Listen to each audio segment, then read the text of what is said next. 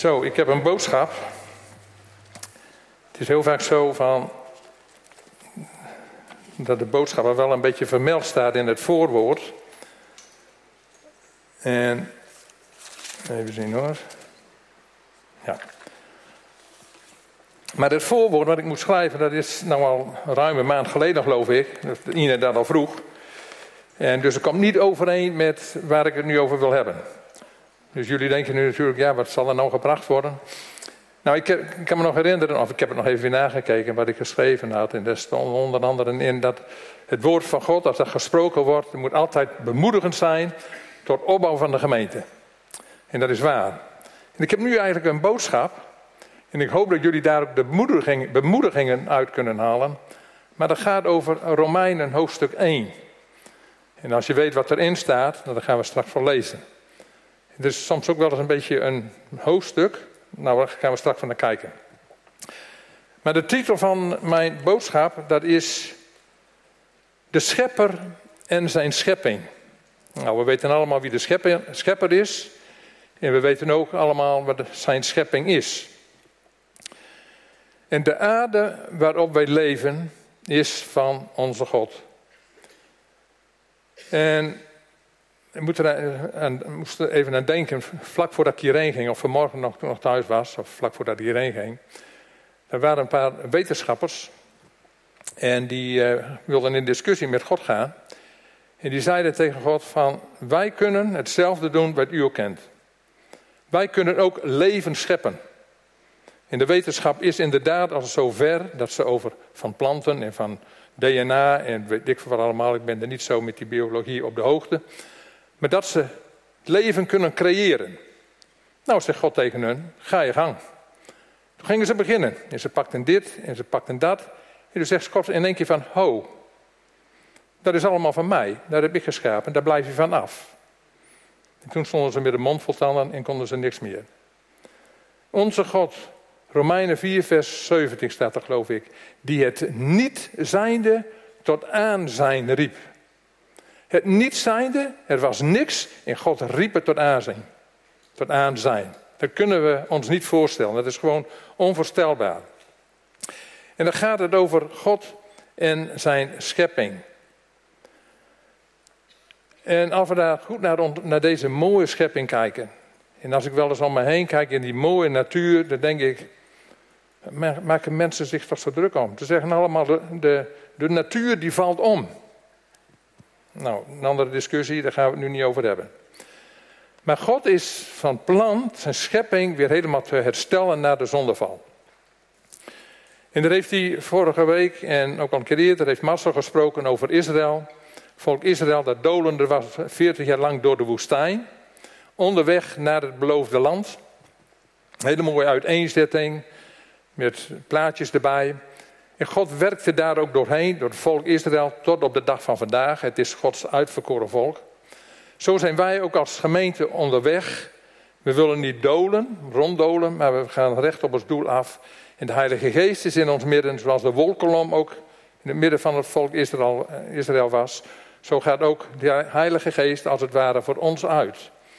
En ook 14 jaar geleden dat Petrus sprak over de grote opdracht. Ga dan heen en maak alle volken tot mijn discipelen. En het is ook maar goed dat dat gebeurd is 2000 jaar geleden. Anders hadden wij hier niet gezeten. Het evangelie kwam ook deze kant op. En dat heeft allemaal te maken met Gods scheppingskracht. Gods scheppingorde. En dat het allemaal weer mag hersteld worden zoals God het van oorsprong heeft bedoeld. En het zendingsbevel speelt daar dan ook een grote rol. En Israël, dat is ook een voorbeeld voor de gemeente. Hoe het niet moet en hoe het wel moet. En 3 weken geleden, toen sprak ik nog. Dat is nou alweer 3 weken geleden geloof ik. Hoe eenvoudig het is dat we gered kunnen worden. Daar hoeven we niet van alles voor te doen. Je moet heel vaak dan denken aan die moordenaar die daar aan de kruis hing. Die zei maar één zinnetje. Gedenk mij naar. En wat zegt de Heer Jezus, zo bekend. Je zult met mij in het paradijs zijn. Geweldig toch? Heel eenvoudig. Verder hoeft er niks te doen. Alleen maar zeggen van, Heer, dat kwam uit zijn hart. En de Heer Jezus die proefde dat. Ik wil mijn leven aan u geven. En dan moest ik ook nog aan denken, wat ik toen ook sprak over Petrus. Dan lezen we ook, dat vinden we een leuk verhaal. Maar wat er eigenlijk gebeurde, dat Petrus, de Heer Jezus, daar 3 keer had verloochend. Van, maar goed dat u nog niet vervuld was, gedoopt was in de Heilige Geest. Want zonde tegen de Heilige Geest, dat wordt ons niet vergeven. En zonde tegen de Heilige Geest is dat je de Heer Jezus niet erkent en dat je hem verloochent. En nu weet ik wel van die verloochening van Petrus, die kwam wel niet uit zijn hart. Er kwam meer vanuit vrees en angst voor dat hij ook gevangen zou worden. Maar hij verloochende de Heer Jezus wel. En ik vind het eigenlijk zo'n mooi verhaal. Dat de Heer Jezus hem zo weer in ere herstelde. 3 keer zei hij tegen Petrus: Petrus, heb je mij waarlijk lief? En dan zo'n 50 dagen later, dan staat Petrus daar in de autoriteit van de Heilige Geest te prediken. Jullie die de Heilige, die Jezus Christus hebt gekruisigd. En het valt mij altijd op dat ik heel vaak nadenk, was er dan niemand die zei van, wat heb je zelf gedaan? Nee, maar dat woord dat kwam zo duidelijk binnen bij de mensen, dat ze zich in één keer op de borst sloegen, wat hebben we gedaan? Wat moeten wij doen? En ze bekeerden zich door het woord wat Petrus mocht brengen. En hoe kon dat Petrus dat kon doen? Omdat hij vrij was. Hij was volledig vrij van die schuldenlast van de zonde. Hij wist zich gerechtvaardigd door het bloed van de Heer Jezus Christus. Hij voelde zich vrij. En hij voelde zich dan ook in de autoriteit van zijn hemelse Vader. En zo zijn wij ook op reis. Leven in Gods nu nog onzichtbaar koninkrijk.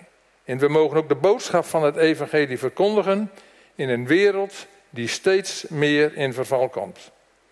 Gaat het dan steeds slechter? We kunnen toch ook zeggen, er gebeuren toch fantastische dingen in deze wereld ook. Ook in ons land. Jazeker. Kijk, maar de afgelopen periode, met Pinksteren bijvoorbeeld, Walibi. 10.000 mensen komen daarop af. Andere conferenties, 14 dagen geleden nog, Heart to Heart in Band van Gerard en Lydia. Jeugd in kinderzomerkampen, onder andere van Herman Boon, noem maar op. En nog zoveel meer conferenties waar het evangelie gebracht wordt, waar wonderen gebeuren, waar mensen tot geloof komen, waar mensen zich laten dopen, die wedergeboren worden. Fantastisch. Maar dat is niet de wereld. Dat is het koninkrijk van God, wat openbaar wordt. Het onzichtbare koninkrijk van God. Want het zichtbare koninkrijk van God, dat zien we nog niet. Maar wel als zulke dingen gebeuren, dan zien we als het ware het koninkrijk van God. En dat geeft zoveel zegen en perspectief, ook voor onze toekomst. En ook voor de toekomst van de gemeente. Dus het is niet allemaal kommer en kwel, toch? Het koninkrijk van God, dat breekt ook door. Maar onze persoonlijke zegeningen en ook de zegeningen die wij ervaren en ontvangen als gemeente, maar dat wil niet zeggen dat het in ons land, in zijn algemeenheid, zo goed gaat en zoveel beter gaat. De wereld is in een crisis. Ons land is in crisis. En als we aan crisis denken, dan denken we aan een economische crisis, klimaatcrisis, stikstofcrisis, CO2-crisis, noem allemaal maar op. Maar is dat de grootste crisis? Ik geloof er niks van. De grootste nood, dat is het probleem van de zonde. En daar vloeit alle ellende uit voort. Ieder doet maar wat goed is in eigen ogen. Voorbeelden zat. En dan heb ik nu de titel De Schepper en Zijn schepping. De aarde waarop wij leven is van God. Daar zeggen we allemaal ja en amen op, dat weten we. Hij heeft haar gemaakt en God zal zijn plannen uitvoeren. Psalm van David. De aarde is van de Heere en al wat zij bevat. De wereld en wie er wonen. Want hij heeft haar op de zeeën gegrond en op de stromen gevestigd. Dat is Psalm 24 vers 1 en 2. Gaan we nu even lezen naar Romeinen hoofdstuk 1. Ik wil eerst even een paar bemoedigende versen lezen daar vanaf. Want ik schaam mij het evangelie niet. Romeinen 1 vers 16. Want het is een kracht Gods tot behoud voor een ieder die gelooft. Eerst voor de Jood, maar ook voor de Griek. Want de gerechtigheid Gods wordt daarin geopenbaard. Uit geloof tot geloof. Gelijk geschreven staat, de rechtvaardige zal uit geloof leven. En daar mag je zelf van overtuigd zijn. Als je de Heer Jezus kent en hem hebt aangenomen, dan heeft God jou rechtvaardig verklaard. En er staat in vers 16, want het is een kracht Gods. Maar in andere vertalingen, ook in de Engelse vertaling, en ook in de grondtekst staat, het is de kracht Gods. Dus niet een kracht, maar de kracht. Zo is de Heer Jezus ook niet een waarheid, maar hij is de waarheid. En dan gaan we lezen vanaf vers 18. De toorn van God openbaart zich. En daar moest ik ook nog even aan denken. Van, het is al 40 jaar geleden dat we, bidstonden hadden in de gemeente Groningen, waar we toen heen gingen. Dat was begin jaren 80. En dat is ook, net als wij dat ook doen, de eerste week van januari, waar dan altijd bidstonden, iedere avond. En ik kan me nog heel goed herinneren dat een van de leiders, welke avond dat was, dat weet ik niet meer. Maar dat hij zei iets van, zo, en nu gaan we de krant lezen. En toen las hij dit gedeelte, Romeinen 1. En dat is het hele hoofdstuk. Dit kun je lezen, alles wat er nu gebeurt, zei hij, als de krant van vandaag. En toen ik daar weer naar moest denken, dacht ik gelijk van, stel voor dat we toen even in de toekomst mochten kijken en zien wat er nu allemaal gebeurt. Wat hadden we dan gezegd? Dat is onmogelijk, dat gebeurt niet, dat kan niet. En nu vinden we het als het ware al heel gewoon dat die dingen gebeuren. We gaan aan lezen.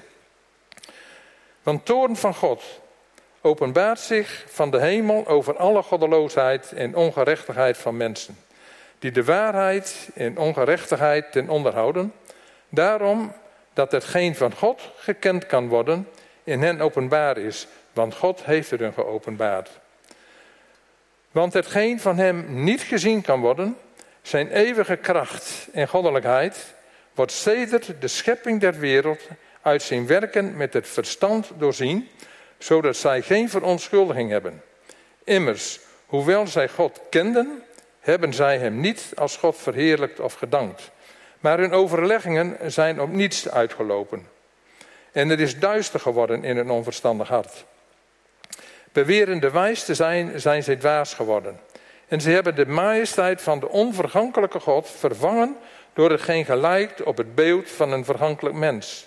Van vogels, van viervoetige en van kruipende dieren. Daarom heeft God hen in hun hartstochten overgegeven aan onreinheid. Zodat bij hen het lichaam onteerd wordt. Zij immers hadden de waarheid Gods vervangen door de leugen en het schepsel vereerd en gediend boven de schepper, die te prijzen is tot in eeuwigheid. Amen. Daarom heeft God hen overgegeven aan schandelijke lusten, want hun vrouwen hebben de natuurlijke omgang vervangen door de tegennatuurlijke. Eveneens hebben de mannen de natuurlijke omgang met de vrouw opgegeven en zijn in wellust voor elkaar ontbrand, als mannen met mannen schandelijkheid bedrijvende en daardoor het welverdiende loon voor hun afdwaling in zichzelf ontvangende. En daar zij het verwerpelijk achten God te erkennen, heeft God hen overgegeven aan een verwerpelijk denken om te doen wat niet betaamt. Dubbele punt, maar ik lees tot zover.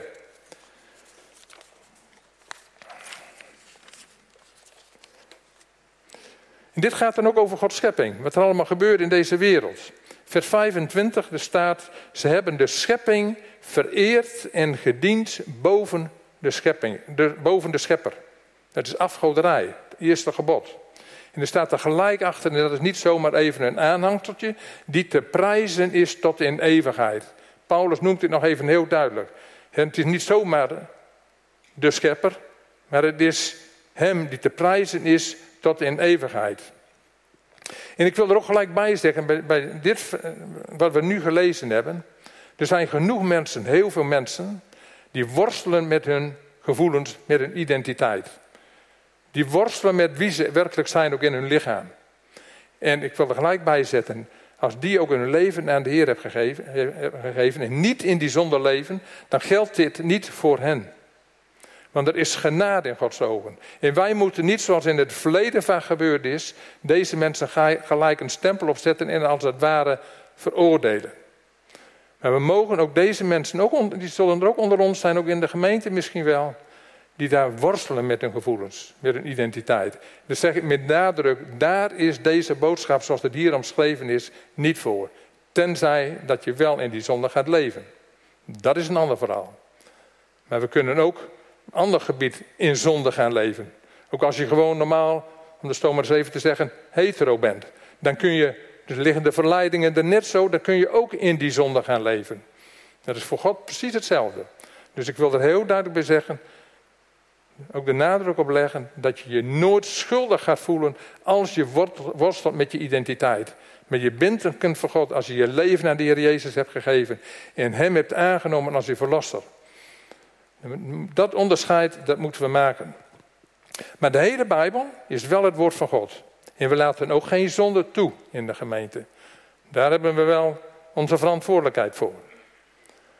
De hele boodschap, vooral over de brief van Romeinen. Dit is zo'n geweldige brief van Paulus. Dat gaat eigenlijk over genade en dat we vergeven zijn van zonde, van de zondeschuld. Gerechtvaardigd door het bloed van het lam, wat ik zo net al even noemde.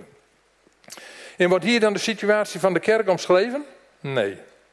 Hier wordt de situatie beschreven zoals het in ons land en in de wereld toegaat op het ogenblik. Is het dan een eindtijdboodschap? Ik denk wel dat het er wel bij hoort. Ja, en dat het zich ook steeds vermeerdert en verergert. Maar ook deze situaties, die zijn door de eeuwen altijd er wel geweest. Ook in de tijd van Paulus, denk ik. En ik kwam eigenlijk op dit onderwerp door een artikel in het Zoeklicht. Het Zoeklicht, daar ben ik al jaren op geabonneerd. Ik had een heel mooi blad, dit is van Johannes de Heer. Het gaat ook heel veel over de eindtijd en over de wederkomst. Maar hierin stond een artikel, geschreven door een dominee. En met als titel daarboven stond, verwarde jongeren. En de invloed van de LHBTI-ideologie in onze taak als oudere christenen en ook als gemeente. En daar citeer ik nou even wat uit. Een paar cijfers. Uit grote wetenschappelijke onderzoeken blijkt dat ongeveer 3% van de volwassen bevolking homoseksuele geaardheid heeft.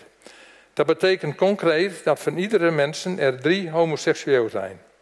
En mensen die kampen met genderissues, dat wil zeggen dat ze zich niet thuis voelen bij het biologische geslacht dat ze hebben, zijn veel zeldzamer. Sommige cijfers spreken over 1 op de 30.000 mensen. Critici van dit lage percentage vinden dat dit niet objectief is. Oké, maar zelfs als deze cijfers bijvoorbeeld maar 1 op de 3.000 of 1 op de 2.000 zouden zijn, dan nog gaat het om een heel klein aantal.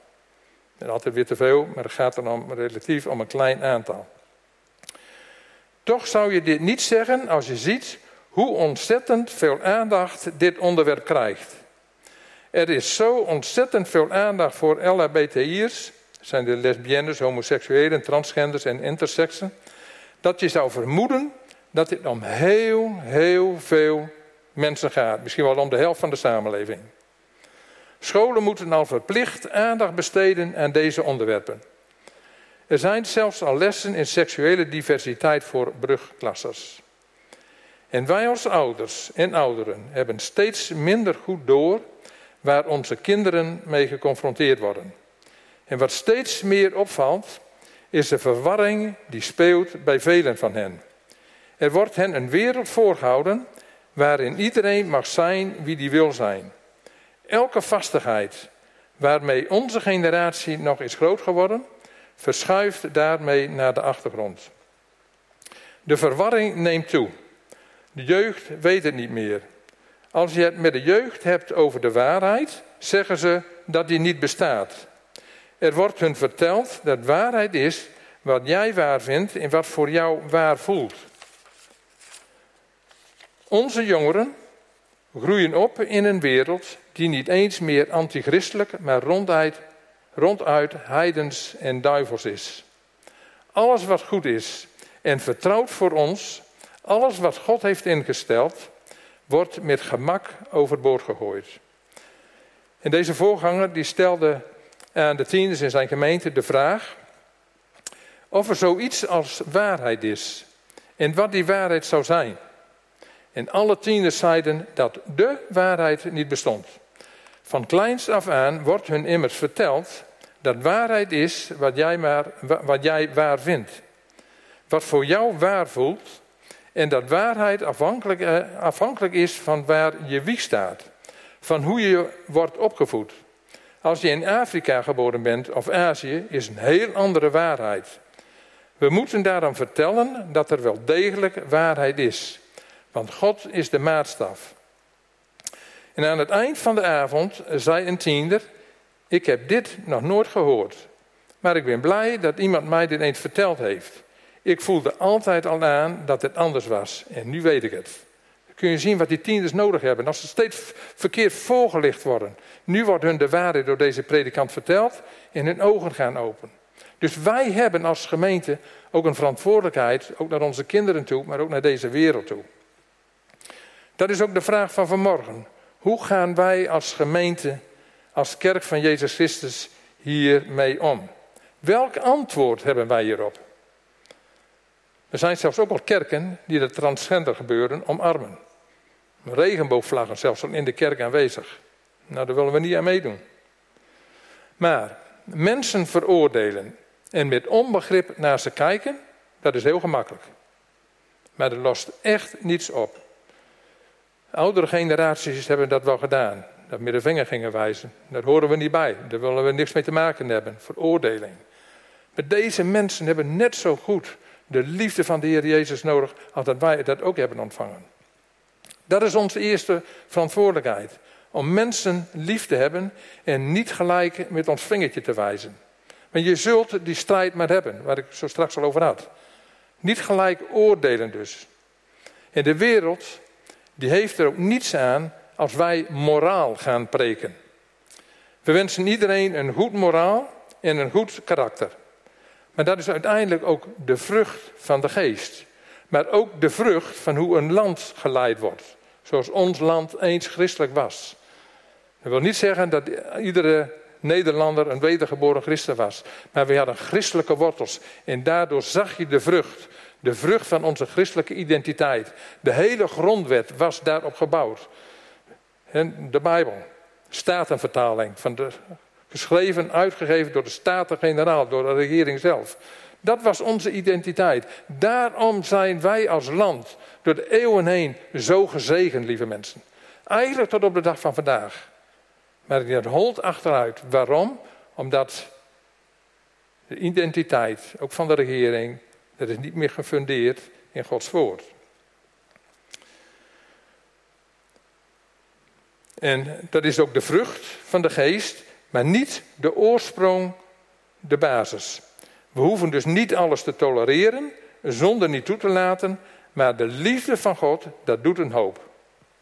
En het begint met het evangelie van Christus. De wereld lijdt omdat ze het evangelie niet meer kennen. En ook onvoldoende wordt gepredikt. En dat ze zich ook veroordeeld voelen. En het antwoord is niet de invoering van de 10 geboden. Dat we de 10 geboden bij moeten preken en ze die moeten voorhouden. Of het bestuderen van een goed moraal. En van de geboden en verboden. Ik heb er nog even een stukje van lezen. Had ik nog een stukje uit de krant. Wat de mentaliteit en gedachten bij velen al is in deze tijd. Dit is dan een... Ik bewaar wel eens wat krantenknipsel. Dit is een van oktober 2018. Maar er staat: religie niet meer van deze tijd. Het verdwijnen van religie is geen verarming. Echt niet. Het zou een verademing zijn als alle religie overboord wordt gegooid. Het heeft alleen maar voor wereldwijde ellende gezorgd. Er is nog nooit iets goeds uit voortgekomen. Elke religie is verzonnen om mensen te overheersen, angst aan te jagen en te onderdrukken. Nou, dat gaat nog even verder. Over dat dikke boek wordt negatief over gesproken. En er staat er tot slot: religie is absoluut niet meer van deze tijd en moet zo snel mogelijk verdwijnen. Waar zou dat vandaan komen, is ook een gedachte. Omdat het evangelie, het woord van God, ook wel verkeerd gepredikt is. Van veroordeling en schuld. En lijfstraffen en noem maar op. Daarom hebben de Joden altijd nog dat ze denken van het kruis van de Heer Jezus. Ze zijn met het zwaard gedood. Dat deden de christenen. Maar hoe gaan wij daar nu mee om? We gaan nog even een stukje lezen en er staat in 2 Korinthe hoofdstuk 5. Wat mogen wij ook brengen?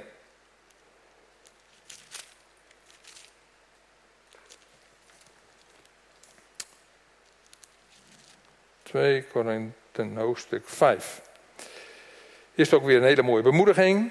Zo is dan wie in Christus is een nieuwe schepping. Het oude is voorbij gegaan, zie, het nieuwe is gekomen. En dit alles is uit God, die door Christus ons met zich verzoend heeft en ons de bediening der verzoening gegeven heeft. Welke immers hierin bestaat dat God in Christus de wereld met zichzelf verzoenende was. Door hun overtredingen niet toe te rekenen en dat hij ons het woord der verzoening heeft toevertrouwd. Dus niet het woord van oordeel en veroordelen, maar het woord der verzoening. En wij zijn dus gezanten van Christus, alsof God door onze mond u vermaande. In naam van Christus vragen wij u, laat u met God verzoenen. Hem die geen zonde gekend heeft, heeft hij voor ons tot zonde gemaakt. Opdat wij zouden worden gerechtigheid Gods in hem. En als je leest in vers 20, dat wij zijn dus gezanten van Christus, alsof God door onze mond u vermaande.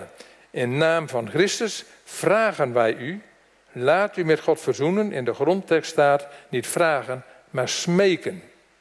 Dat u als het ware ook tegen deze zondige wereld, de mensen als individu, zo gaat het dan, één op één, als het ware smeekt, ja, stop hiermee. Kom eruit, dan moet je zien wat voor een wereld dat er dan voor je open gaat. Het eerste vers, zo is dan wie in Christus is een nieuwe schepping.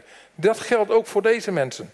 We leven nog, lieve mensen, in deze genadetijd. We leven nog niet in een tijd van dat de oordelen van God al over deze wereld komen. Het is nog steeds het aangename jaar des Heren. Kijk, en als je het hebt over de 10 geboden waar ik zo net al even noemde. Een land, die kan gezegend worden. Ons land, de grondwet, die is ook gefundeerd op Gods woord. In Deuteronomium 28, dat spreekt dan ook over zegen en vloek. Als je de geboden van God volgt, dan zul je gezegend worden als land. Maar als dat aan de buitenkant gebeurt, en niet werkelijk vanuit het binnenste, je wordt dan wel gezegend, als land word je gezegend, maar het verandert niet het hart van de mensen.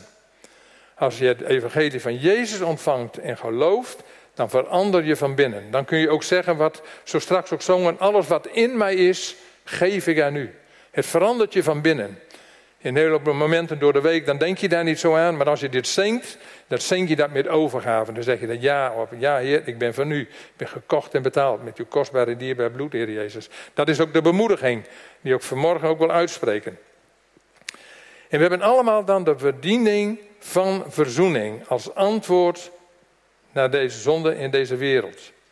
God nam het initiatief en verzoende in Christus de wereld met zichzelf. En rekende hun overtredingen niet toe. Vers 19, daar staat er ook, heeft toevertrouwd, en dat is ook de tegenwoordige tijd. En Jezus ook hier op aarde. Hij rekende hun de overtredingen niet toe. We zien vele overtredingen. We zien ze op sociale media en in praatprogramma's over klimaatverandering, stikstof en CO2, enzovoort, enzovoort. Schepping wordt aanbeden in plaats van God te aanbidden en hem op advies te vragen. Hoe moeten we met deze situaties omgaan? Wat zou dat toch mooi zijn? Dat het kabinet ook zou zeggen, de regering, we vragen ook de kerken om raad, om advies. Laten zij op de knieën gaan, zodat ze ons kunnen adviseren. Hoe spreekt God hierover? In plaats van maar eigen agenda's te gaan volgen. Dan mijn eigen gedachten hierover. Wetteloosheid, rebellie, de afbraak van het gezin, van het huwelijk. En de zonde neemt toe. En toch staat er dat God hun overtredingen niet toerekent. Nog niet. Nog steeds de genadetijd. Al 2000 jaar lang. Het is nog niet te laat. En u vanmorgen, ik weet niet of jullie wel eens kijken, zondagsmorgen naar RTL 5. Daar komt onder andere ook, weet je ook weer, Bela Sconly voor. En die had een hele mooie, dat had ik zo nog nooit gehoord, over de schepping. Dat God, die schiep Eva uit Adam. Hij nam 1 rib. Wie heeft dit gehoord vanmorgen? Niemand, jullie gaan uit bed en gaan hier naar de kerk. Sorry hoor, geen veroordeling hoor. Maar een hele mooie boodschap. Hij zei van, God die haalde maar 1 rib uit Adam. Hij had toch ook wel 4 ribben eruit kunnen halen. Hij had Adam Eva gehad, en Natasha, en Lois, en, nou noem ze maar op, Samantha. Nee, God heeft het bedoeld en die zei het zo mooi. Eén vrouw. Dat is je partner voor je leven. Zo heeft God het bedoeld van oorsprong en dat trof me even. Als je dit dan leest, wat er allemaal in deze wereld gebeurt. En huwelijken die kapot gaan, echtscheidingen en noem maar op. Overspel. Alles wat er verkeerd gaat. Maar we leven nog in de genadetijd, lieve mensen. Sommigen denken ook dat zoals COVID-19 en de oorlogen die er nu zijn, Oekraïne en het gevaar daarbij, Taiwan en China, dat zijn al begin van de oordelen. Maar als wij dat steeds meer gaan zien als oordelen van God, dan gaan we de mens er ook op aankijken. En we denken, jij leeft in die wereld, je valt onder het oordeel. En dan is het heel gemakkelijk dat je ervan afscheidt. Terwijl juist de mens nog redding nodig heeft. En we moeten ze zien zoals Jezus ze zag. Een menigte verstrooid in de velden. Mattheüs 9, vers 36. Toen hij de scharen zag, werd hij met ontferming over hen bewogen. Daar zij voortgejaagd en afgemat waren. Als schapen die geen herder hebben. Jezus zag ze niet als rebelse mensen. En hij had ook niet klakkeloos zomaar kritiek op hen. Jezus zag dat ze verstrooid waren zonder herder. En waar zijn dan onze christelijke leiders? Ik denk dat wat God ons nu wil laten zien, dat is het cruciale belang van de preken van het evangelie van Jezus Christus als antwoord wat er mis is in de maatschappij. Daarom prediken we geen veroordeling. Jesaja 61, wat ik zo net al even noemde. De geest des Heeren is op mij. Dit citeerde de Heer Jezus toen hij daar in Capernaum sprak in Lucas 4. De geest des Heeren is op mij, omdat de Heere mij gezalfd heeft. Hij heeft mij gezonden om een blijde boodschap te brengen aan ootmoedigen. Om te verbinden gebrokenen van hart. Om voor gevangenen vrijlating uit te roepen. En voor gebondenen opening der gevangenis. Om uit te roepen een jaar van het welbehagen des Heeren. En dan stopte de Heer Jezus. Want dat gaat nu al 2000 jaar lang. Het aangename jaar, het welbehagen. Het aangename jaar van de welbehagen des Heeren. Er staat tegelijk verder. En een dag der wrake van onze God. En dat is gelukkig nog toekomst. Die dag van wraak. Maar die gaat zeker komen. Waarom? Omdat Gods woord het zegt. Dus geen veroordeling preken. We zitten nog steeds in dat aangename jaar. En dit moeten we de mensen vertellen. God is niet boos op jou. Ga naar het kruis en je ontvangt de rechtvaardiging van God. Door de Heer Jezus Christus. God neemt het initiatief. 2 Korinther 5 vers 19. Dat God de wereld met zichzelf verzoend heeft. Door hun hun overtredingen niet toe te rekenen. Er is nog tijd totdat de Heer Jezus terugkomt. En dus voor ons is het, wij zijn wel op deze wereld. Maar wij zijn niet meer van deze wereld. En Paulus zegt er ook heel duidelijk tegen de Korinthiërs. Scheid u af van het onreine. En dan tot slot, terugkomend op dat artikel in het zoeklicht. Laten wij de orde, de rust en de vrede van God uitdragen naar recht en waarheid, ook naar onze kinderen. De grootste zegen, lieve mensen, als ouders. We kijken vaak dat we ook graag willen zien dat onze kinderen iets gaan presteren. Dat ze het goed doen in hun studie, op school en dat ze een goede carrière maken. Dat vinden we fantastisch. Er zijn ook allemaal zegeningen van de Heer. Maar de grootste zegen van God is voor ons als ouders dat je zoon of dochter gered is. En daarom mogen we ook onze kinderen moeten we goed in de gaten houden. Ook als, ik heb geen tieners meer, ik heb wel kleinkinderen. We hebben allemaal een stuk verantwoording. Maar kijk ook, weten we, hebben we allemaal door waar onze kinderen mee geconfronteerd worden. Recht en waarheid komt in de Bijbel voort.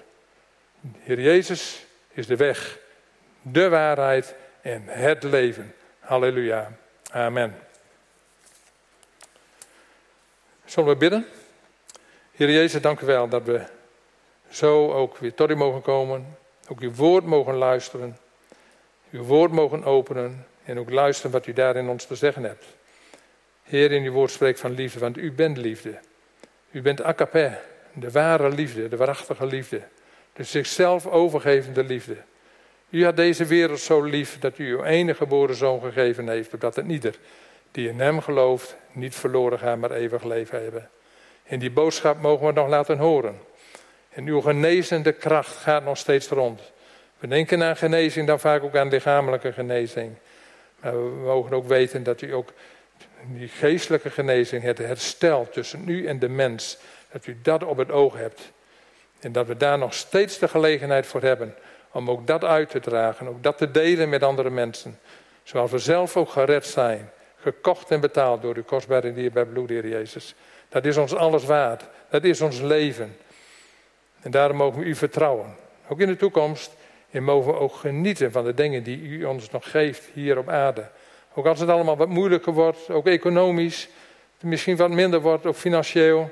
Maar toch, de rijkdom die we hebben, kan niemand ons afnemen. Dat is voorspoed. We hebben voorspoed, al zouden we helemaal geen geld meer hebben. Maar echt die voorspoed komt van u, dat we uw eigendom zijn. Kinderen van de Allerhoogste God. We eren en we prijzen uw grote naam daarvoor. Halleluja. Amen.